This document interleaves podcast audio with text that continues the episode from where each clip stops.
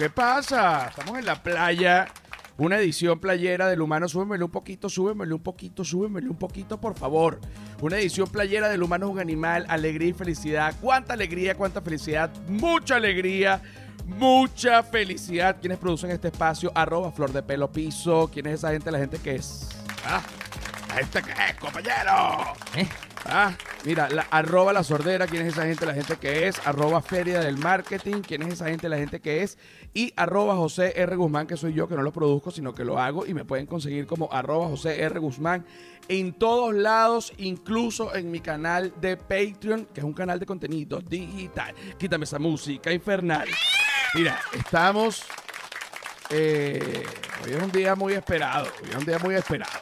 Yo- no- no- estoy borracho. No le voy a decir, mira, no le voy a decir a tu mamá que tú me oíste. ¿Te tomaste otra vez? No le voy a decir a tu mamá que tú me oíste, por favor. Mira, estamos con Diego Cheli. Un aplauso. Por favor, uno y varios. Diego Cheli, que llegue el Uber. Mira, estamos en Puerto Escondido, exactamente en el, um, digamos, en el estado de Oaxaca, que es un estado de México. México nos ha tratado, chicos, de maravilla. Yo recomiendo a todas las personas que en este momento están oyendo este podcast y, y están en Venezuela, que salgan de esa vaina inmediatamente. Seguro. Salgan de esa vaina inmediatamente. Salgan de esa vaina inmediatamente. Salgan de esa vaina inmediatamente. Se pueden venir a México, que no, no es que sea una papaya o, una, o, la, o la papita pelada, sacarse los papeles, pero este, si un- si uno hace las cosas y, y- y cumple un procedimiento, pues uno sencillamente este, puede estar en un país donde uno puede cumplir todos sus malditos sueños. No joda, que viva la libertad. Diego Cheli. También abiertos a nosotros. hombre. También abiertos a nosotros. Este, le echamos bola. el, eh, bueno, sí, el- de verdad que el mexicano tiene una percepción de venezolano como una gente alegre que trabaja mucho y yo sí creo eh, que es así. Pues este, es, es mi opinión. Por ejemplo, aquí tenemos a un venezolano que trabaja mucho. eh, es, es Diego Cheli. Diego es el eh, tour manager de Raguayana, ¿cierto? Ese es el... como- Ese es mi cargo oficial en Raguayana y también soy director de Broccoli Records. Exacto, pero explica entonces primero qué es Broccoli Records y qué es Raguayana y qué forma parte de cada una, o sea, para que la gente entienda de qué estamos hablando. O sea, Raguayana fundó y o formó Broccoli Records, ¿cierto? No. Ah, bueno, entonces ese- esa es, eso es lo importante, porque yo, entonces yo he estado equivocado todo este tiempo. A Mira, Ra- Raguayana es la empresa y esta banda y este artista que hace la música. Es el encargado de hacer todas estas canciones y es la unión y la sociedad, por decirlo de alguna manera, de... Uy, no, vale, no, no, vale, no, no te me angusties, no te me angusties. Volviste Oye, a vale, tomar. no, te, no le no me vayas a Volviste a tomar. Mira, yo no. ¿Qué pasa? No he tomado, vale. Señor José. No le vayas a tu ¿Y qué es esta tomado. botella de whisky que está en este tanque de esta poseta? Siempre lo digo, mira, eh, para tú saber si tú eres alcohólico, tú te tienes que preguntar una cosa. ¿Tú escondes botellas de whisky en los tanques de la poseta? No. Bueno, tú Bueno, todavía no eres bien. un alcohólico serio. Sí, hermano, usted está nada de la cirrosis hepática. así Busque que tenga- ayuda, seguro. Tenga. Oye. No era ese botón el que quería apretar. De hecho, era este. ¿Ah? Bueno, ese es Diego Cheli. La Ese, partida. ese es Diego Cheli, un caballote. Ok, ok, ok. Mira, Entonces, Raguayana es el artista, Broccoli Records es el label que lleva al artista. Es decir, yo trabajo en la parte de manejo y organización y todo el tema de conceptualización de todo lo que hacemos con la música que Raguayana nos da a nosotros. incluso moda, o sea, prendas, todo. prendas de vestir, porque Diego Cheli es un tipo que tiene un estilo que, bueno, bueno, maricos, para decírselo a sí mismo, bueno, A yo me no, yo no, esta yo canción, no, yo, de verdad que es, que es que no aguanto el estilo de Diego Cheli. Bueno, ¿quién para la maldita música? Préndanme la maldita música. Préndanme la maldita música. Bueno, casi me muero de un infarto. Diego Cheli es el hombre con más estilo. Coño, disculpa la mala vibra, es que me hicieron arrechar. ¿Puedes creer que me compré esta camisa en la playa? Y la mandé a hacer en la playa. Exacto. Estamos en un O sea, lugar. a ese nivel. Estamos en un lugar que se llama Puerto Escondido. eh, que es en, la, en, en el estado de, de Oaxaca. No sé si se dice estado o provincia realmente. No, el estado de Oaxaca. el estado de y- Oaxaca. Y la ciudad es Puerto Escondido. Exacto. Se escribe Oaxaca con X, ¿no? Eh, eh, porque aquí en México utilizan la X como J. Si por lo menos tú dices eh, Ximena, no es Ximena, es Jimena. Si tú vas a decir, no vas a decir México, vas a decir México. Pero es raro porque, por ejemplo, en la palabra sexo, ellos no dicen cejo, dicen sexo. Entonces, los agarré, huevones. Ah, Hay una incongruencia. Aquí hay una incongruencia. Mira. Hay un doble discurso con el tema de la X. Hay un doble discurso con el tema de la X. Y viste que cambiaron, además ahora ya no es ya no es Ciudad de México, es CDMX. SDMX, desde ¿Qué que, es eso? desde que llegué, desde que yo llegué ya era ahí, era no, pero ahora es cambiando. oficial, ahora es oficial. Exacto, es CDMX y ya, porque bueno, también escribir Ciudad de México es un poco, ladilla. bueno, un poco no más. caben los, en los cuadritos de migración. Esa, Entonces ellos les rechaza que tú tuvieses escribir Ciudad de México. esa Ciudad de México. Pasa, pasa, pasa, pasa. Pasa burda. Bueno, estamos en Puerto Escondido, que es este lugar paradisíaco donde los atardeceres son realmente mágicos y es un lugar que cuando tú ves un atardecer, cuando alguien te... El, el atardecer tiene algo particular y, y- y te, y te, te invito a que lo analices conmigo, mi rey bello. Un atardecer, si es un atardecer como estos que hemos visto en estos últimos días, es tan bello que sin exagerarles, yo siento que te muestra de alguna manera la grandeza del, del universo o de Dios o de como tú lo llames, al punto que hasta se te pone la piel de gallina, algunas personas lloran y es bellísimo sentir que tú eres parte de algo tan bello, de algo, de algo que está sucediendo. Tú lo viviste, ¿estás de acuerdo? Estoy tan de acuerdo que además tuve, presencié un, un episodio tuyo desde atrás. Tú estabas viviendo el, el atardecer de una manera tan increíble porque además habías pasado 18 horas manejando Exacto. Boté la cartera, oye, un Ajá. aplauso. Oye, oye, el maldito perro, que ya yo... Hasta acá, pues, hasta acá ladra. Sí, yo me... Porque además... Como que no es feliz en ningún No, lado. no, no, queda... que eh, eh, Puerto Escondido queda a 13 horas. O sea, hay dos maneras de llegar, ¿no? Hay dos maneras de llegar a Puerto Escondido. ¿Tú te viniste cómo? En avión, porque por eso, hay dos tipos, hay, hay, como hay dos maneras de llegar, hay dos tipos de personas. Exacto, como hay dos maneras de llegar, hay dos tipos de personas. Y eso es una cosa que es una realidad. Diego se viene en avión. Además Eh, me vengo el lunes, porque yo, yo, mi, mi labor es tanta con Broccoli Records y con Raguayana, y no solamente Raguayana, sino con todos los artistas que están, que hacen vida en, en nuestro label. Mi, mi, la raya entre lo personal y lo laboral es completamente algo difuso. Entonces, yo estoy tan ávido de trabajar que, coño, con esta pandemia, en verdad, no he podido trabajar, no he podido girar, no he podido organizar toda la pila de cosas que a mí me encanta organizar. Entonces yo dije, bueno, nada, vamos a venirnos para el cumpleaños de Beto y yo lo voy a organizar. Exacto. Esto, esto es, eh, este viaje se da porque es el cumpleaños de Beto, de- el vocalista de Raguayana. Dile como a ti te gusta decirle. Beto de Raguayana. Me gusta decirle Beto de Raguayana. Y Cheli, que eh, en momentos de no pandemia es el productor, él, eh, y lo voy a decir de una manera vulgar porque creo que es la manera correcta, a él le picaba el culo por producir algo, por or- organizar. él le encanta organizar, dar unas órdenes, tener un itinerario. Y se ha convertido en, en- en momentos de pandemia en el productor del tripeo y la gozadera. Claro que sí. Diego, todo el mundo, mire, mañana a las 8 vamos a esta playa. A las ocho y media se monta a caballo. A las nueve y media clase de surf por dos horas. Después Yoga, yoga. pescado frito. Después yoga para que no me queden empipadas las evas y salgan bonitas en la foto porque vamos a grabar un video a las seis. Entonces, Sí, sí, sí. Mira, no, Oye. no se puede tener lipita de playa. sí, mira. ¡Epa! Aquel que está sentado. Bueno, marico, ¿tú viniste a tripear o viniste a deprimirte, huevón? No joda, termina después. Suelta ese celular, cabece huevo. Diego. Diego, tranquilo. Mira, eh, parte de lo que está haciendo acá Raguayana es grabando. Yo no, te- no estoy muy claro, tú ahorita me aclaras. Eh, eh, eh, está grabando como un- una- unas tomas para algún video, no, no- no sé exactamente para qué. Y yo desde mi inocencia y mi alegría, viendo el atardecer, he pasado tres días dañando el trabajo de Raguayana.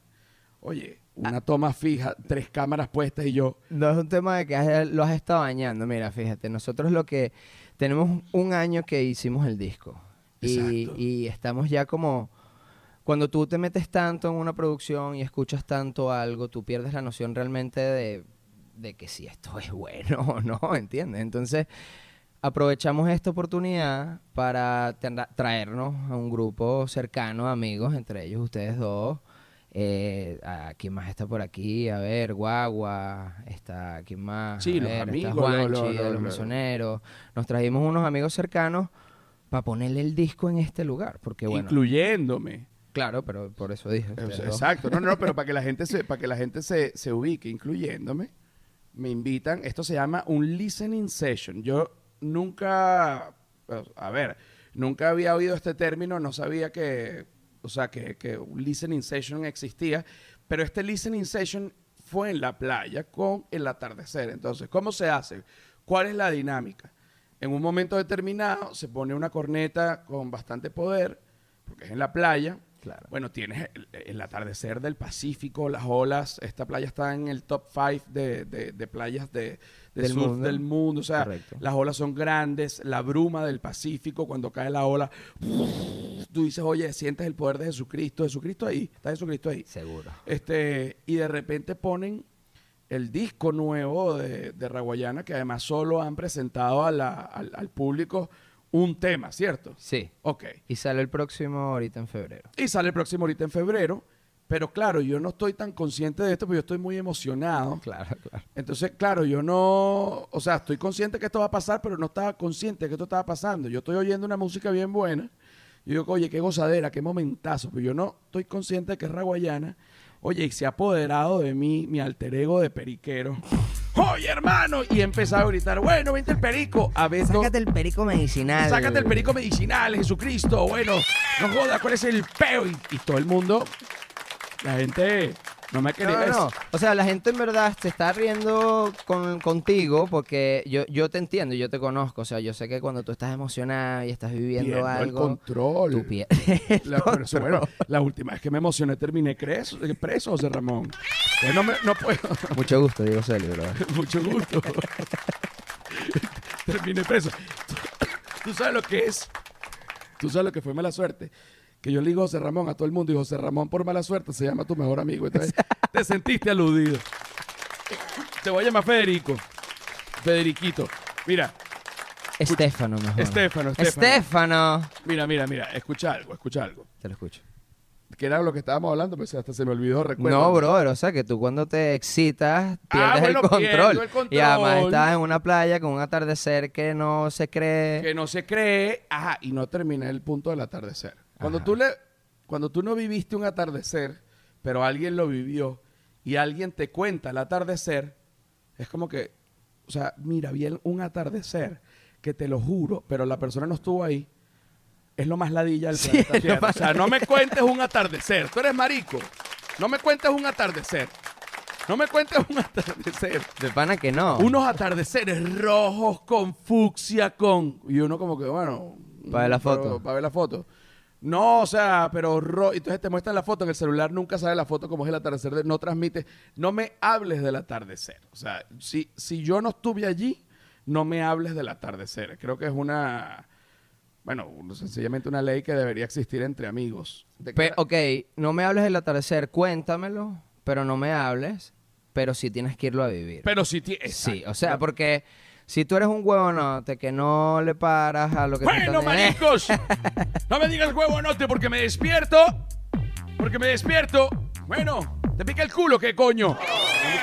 Tío, ¿No te sacaste la arena de ese pantalón? Tío, tío, tío, cálmate, tío. Estamos en una iglesia. Es la primera comunión de Fernandito. Bueno, me sabe a culo la iglesia, no joda. Qué rico, Fernandito. Bro, Tío, hermano. Oye, el maldito perro. Maldito perro. El maldito perro otra vez. Brother, ya va. Yo necesito que tú me eches un cuento. Que, que precisamente estabas echando en la mitad de un listening session, cagando la vaina. Bueno. Pero un cuento buenísimo. Pero ya te- va, no solo cagué el listening session. No, no lo pegando- cagaste, fue increíble. Pegando gritos. escuchen, Con mi periquero. Pero espérate, me atravesé en todas las tomas sin camisa. Y, Y, de repente lo que es un sí. atardecer, sale un eclipse y se ve mi ombligo. ¿Qué No, vaina brother. Hay tres minutos de atardecer, ombligo y huevo de José Rafael Tú Guzmán. tienes, o sea, yo siento que yo voy a hablar, yo voy a hacer una reunión con ustedes porque yo siento que es parte al final, fue parte de, también de la experiencia, todas mis atravesadas y, Obvio. y dañarles el video. Todo va a ser un crossover. es- Por eso es que yo estoy aquí hablando de esto. Perfectamente. Y además, eh, me parece impresionante que ni siquiera soy yo el que salgo. Son partes específicas de mi cuerpo, porque es un lente que tiene un zoom, bueno, súper poderoso. Y yo de repente voy a cruzar para allá porque, bueno, yo ando con mi barriguita, tú sabes, vacilando. Con tu barriga y tu morral con tu laptop. Ajá, Cabe porque esa acotar, fue cabe otra. acotar, Buscando además. el peligro. Pues entonces yo me, de- me vengo con la laptop para la playa. Yo no sé para qué, pues yo llevo la laptop para todos Chamo, lados y que por si las moscas. Y nunca se uso la laptop para donde la llevo. La tengo en el morral, un borral Jansport que yo tengo. Eh, se me ya yo estoy Ajá, eso es lo que yo te iba a decir. Estoy acostumbrado. Ese es el cuento que yo iba a echar y me interrumpiste. Bueno, tú pero estabas tan excitado con el atardecer que tú tenías tu morral y empezaste a caminar al agua y de vaina y te lanzas y te acordaste que tenías el morral. Cuando ya me iba a lanzar, no, me acordé, marico. cuando ya me iba a lanzar, empecé a correr. Silvia Patricia me dice, José, la laptop. Dije, cojo yo, hermano, gracias a Dios. Porque si no, entonces sería, bueno, fui para Oaxaca a perder la cartera y una laptop. Una huevo, nada de depresión, hermano. No, Esta no. temporada tiene que ser recha, ¿viste? Verga, o sea, te lo juro que se ha perdido. Bueno, se, ha per- se perdió más en la guerra. Bueno, no sé, se ha perdido mucho, hermano. Se pierde pero mucho. se gana, José. Se pierde, pero siempre se gana. Mira, Porque vamos- además también al final de ese día dijiste, ¡Saculo la cartera! Claro, porque con ese atardecer dije, me estaba culo la cartera. ¿Quién mandó? ¿Quién fue el que mandó las energías para que se me perdiera la cartera? Jesucristo, el diablo. Me lo pasó por el culo a los dos. las 18 horas de camino, cabrón. Las 18 horas de camino. Dejé la cartera en una taguara. Este, Seguro te paraste en una taguara de mitad de carretera De mitad que de se carre- parece a una taguara del guapo De y que acomete una, un tamal. no, a comer, y que a comprar Doritos. No. ¿Cuándo en mi vida? Yo no como Doritos, coño. Pero yo estaba tan cansado manejando que dije, necesito un Dorito y una Coca-Cola. Jamás, pero sé que es una buena mezcla, ojo. Sí, Dorito y Coca-Cola. una bomba. Una, una bomba, pero, pero yo jamás saco la cartera para comprar el Dorito y la Coca-Cola. Dejo la cartera donde una señora humilde campesina, no sé ahorita no, si la quemaría o se la metería por el culo, y me fui. Seguro no tiene punto de venta para pasar esas De tarjetas. bola que no tiene punto de además venta. tú lo único que tienes son tarjetas de presentación y tarjetas de crédito No, vieja. weón. no tú sabes, tú sabes lo, que, lo que me ha pasado, lo último que me ha pasado. ¿Qué? Poco a poco fui embasurando mi tarjeta de la cuenta americana. O sea, oye, que si un programa de animación, 8 dólares mensuales, mételo. Oye, que si el PlayStation, bueno, uno se va a dar un gusto, va a comprar un juego, paqui, pi, pi. Y de repente empiezo a ver que la- no me están rindiendo, la plata se me está desapareciendo. ¿Tú sabes lo que hice? Le van a quitar la plata al coñísimo de su madre. Saqué toda la plata de esa cuenta y ahorita me quieren buscar con la CIA. Yo quiero eliminar Yo te voy a dar un truco. cómo limpio una tarjeta. En tu teléfono, tú te metes en la parte que dice suscripciones y ahí te van a salir todas las suscripciones a las que tú te has inscrito con tu teléfono. Y ahí yo puedo eliminar. Ahí tú vas eliminando. Pero mira, ¿sabes qué? Mira este truco puertorriqueño. Yo estuve ahorita un mes en Puerto Rico en Navidad Ajá. y esos tipos son igualitos a nosotros. Tú los has podido vivir aquí con los amigos. Hay puertorriqueños aquí, muchísimos y bueno, Por todas simpatiquísimos. Ajá.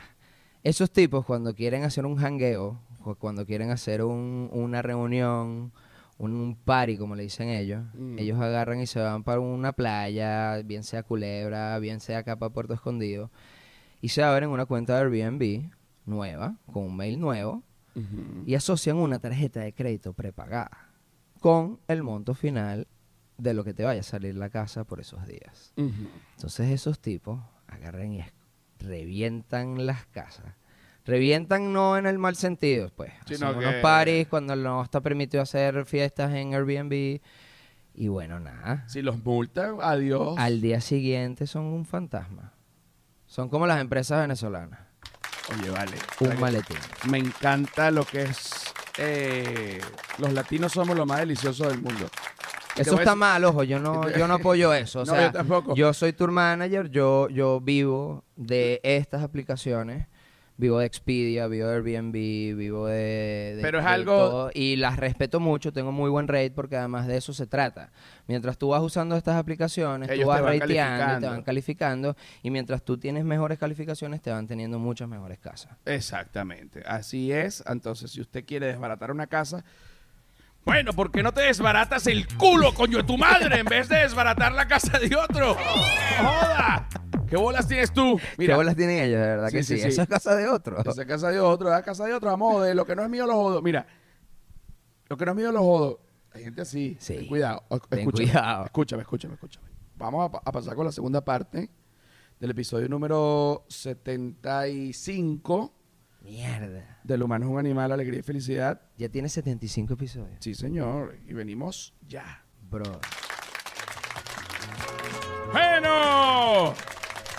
Esa canción está bien funky, como mi camisa. Está, esta canción está bien funky, como tu camisa, y que además, eh, eh, que es la cosa más bella que nos ha pasado dentro de este viaje, que es que Sí, un que artesano sí. que, confecciona Juan. esas camisas, un artesano llamado Juan, que confecciona esas camisas, eh, bueno, no puedes creer que te las lleva a la Eh, playa. Él me echó el cuento. No, eh. no, no es Juan, es un- eso es un trabajo en equipo, es como ustedes dos. A ver, a ver, cuéntame. Eh, Juan va todas las tardes a partir de las 2 de la tarde a la punta de Cicatela y se la recorre desde las 2 de la tarde como hasta aproximadamente las 7 de la noche, vendiendo las prendas que su esposa hace la noche antes.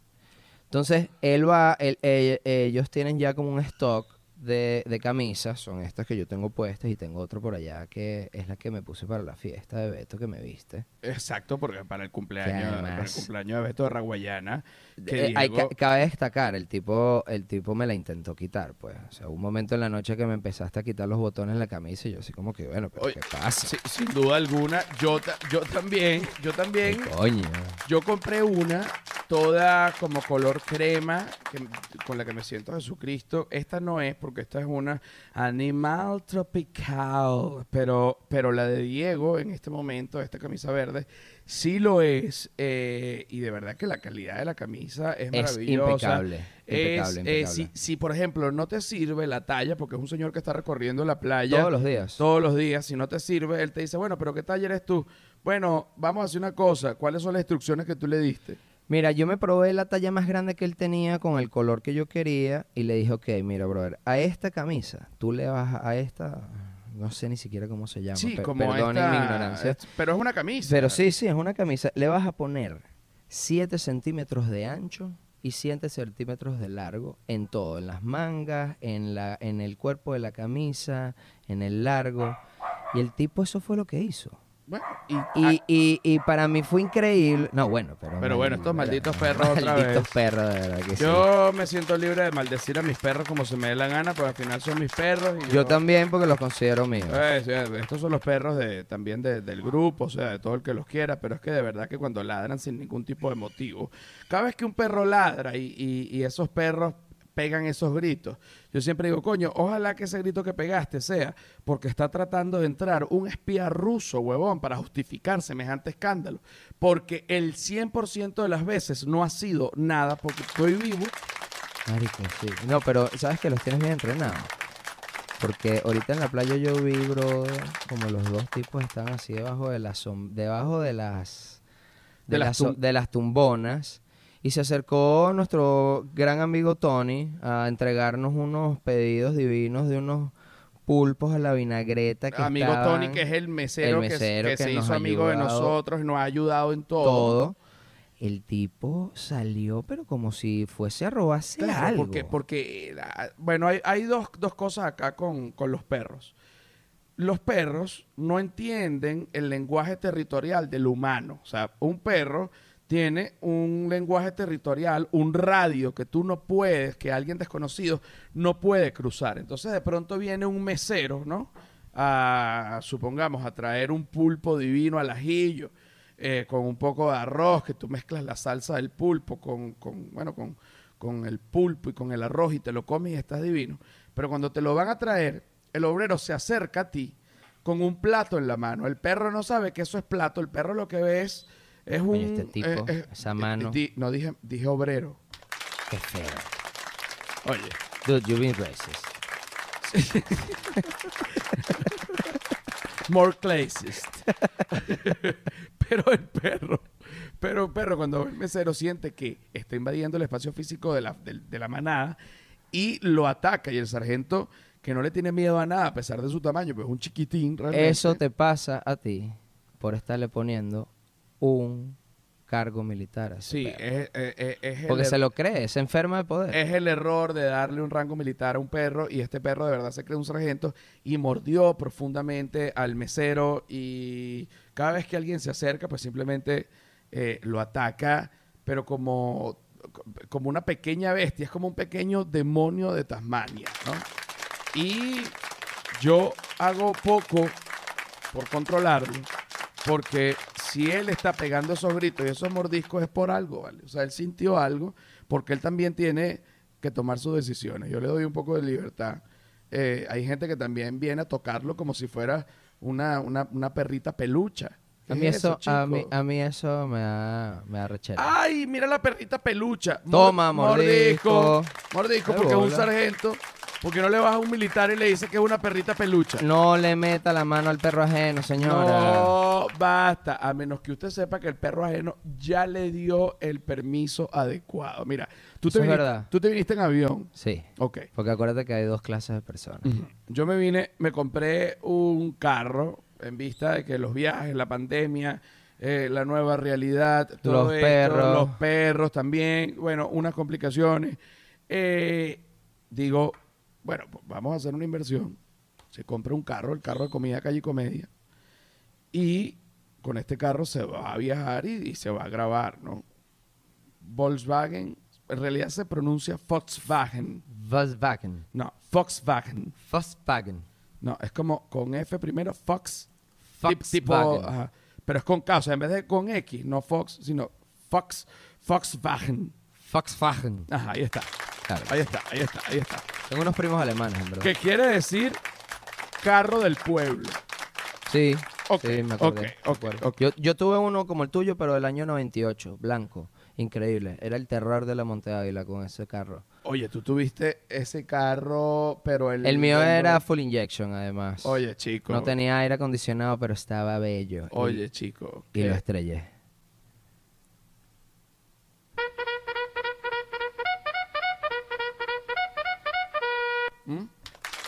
Una cagada. Un aplauso y también un... Es que mi juventud, de verdad, yo, yo Es tengo que... que- darle de verdad disculpa a mi mamá y a mi papá. Es porque que tú fuiste un animal. Diablos, yo sí reventé carro. Tú fuiste un animal. Yo no sé cómo tú estás vivo. Te pudiste haber matado. Hay gente famosa por...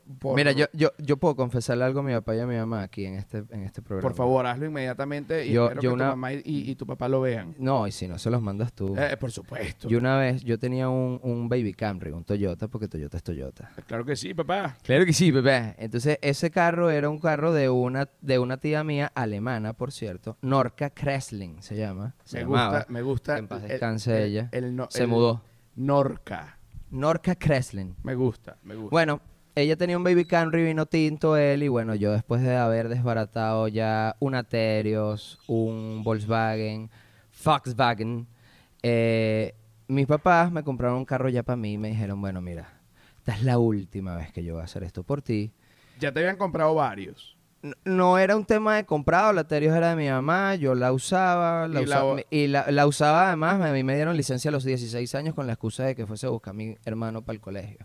Pero paja, mi hermano salía a la misma hora que yo, entonces Claro, Eh, era, era- era una cosa eh, absurda. eh. Era una cosa absurda. Absurda. Entonces, eh, ese carro, no, yo no lo desbaraté, me mm, cruzando para mi calle un taxista se comió la luz y me chocó por un lado, se volteó la camioneta porque esas vainas se voltean de la nada, no me pasó absolutamente nada, pero bueno, nada, ya la camioneta no sirve para nada porque mi padre es un enfermo de los carros, pues, un enfermo.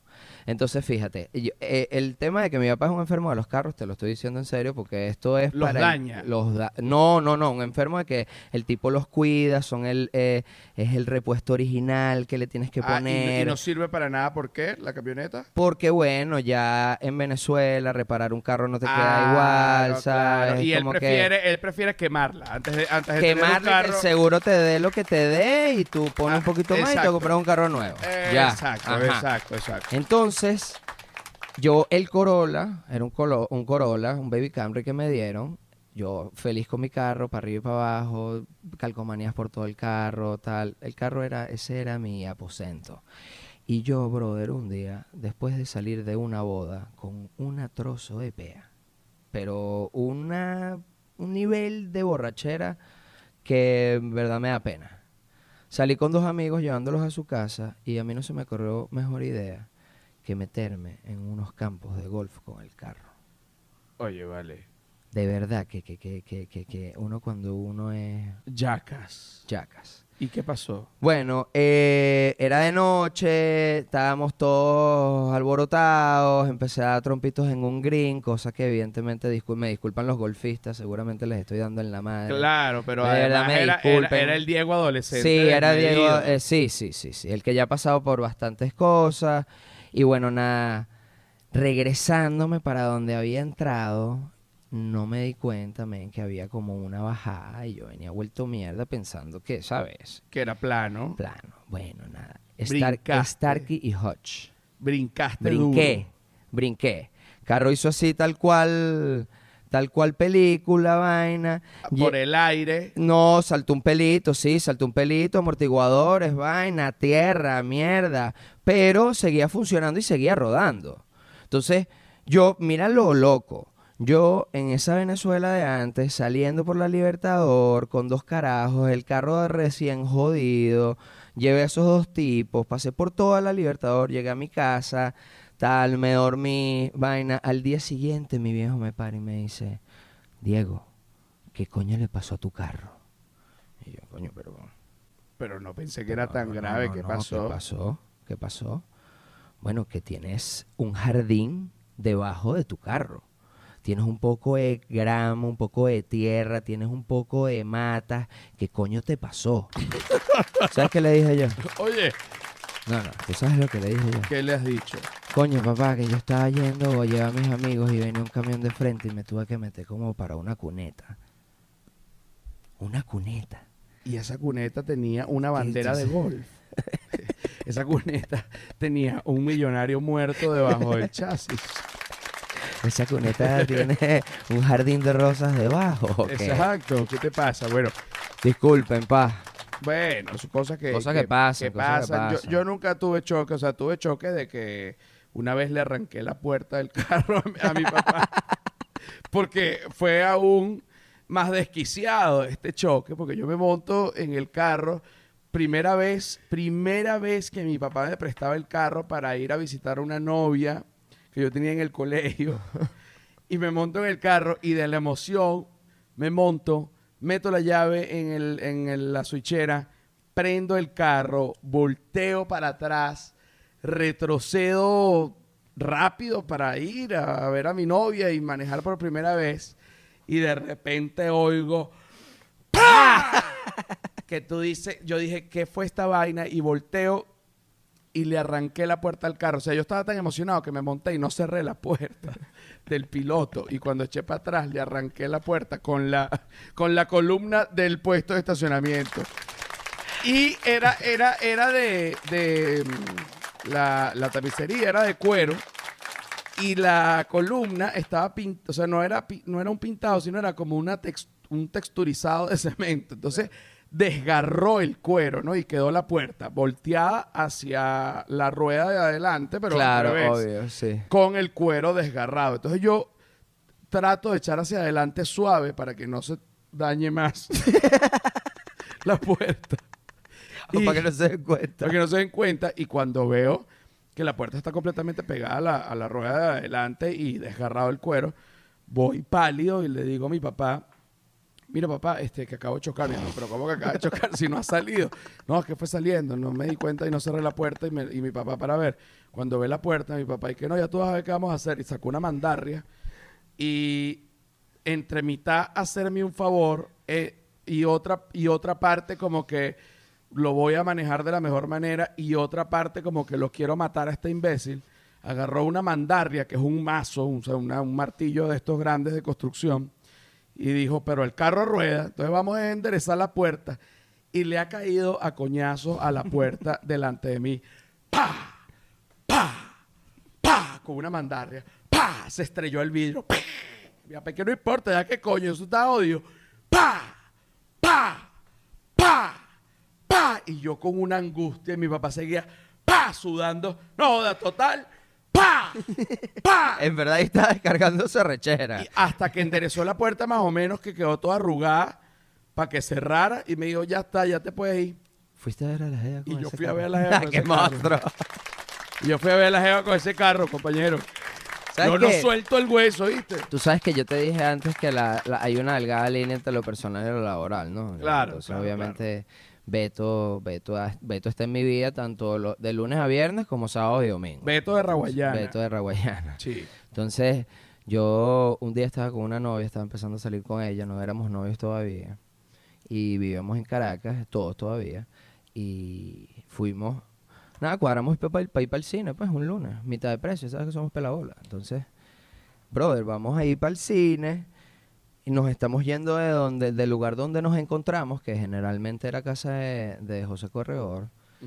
Y teníamos, tu- Beto tiene una, una ¿qué, qué, qué- camioneta es esa?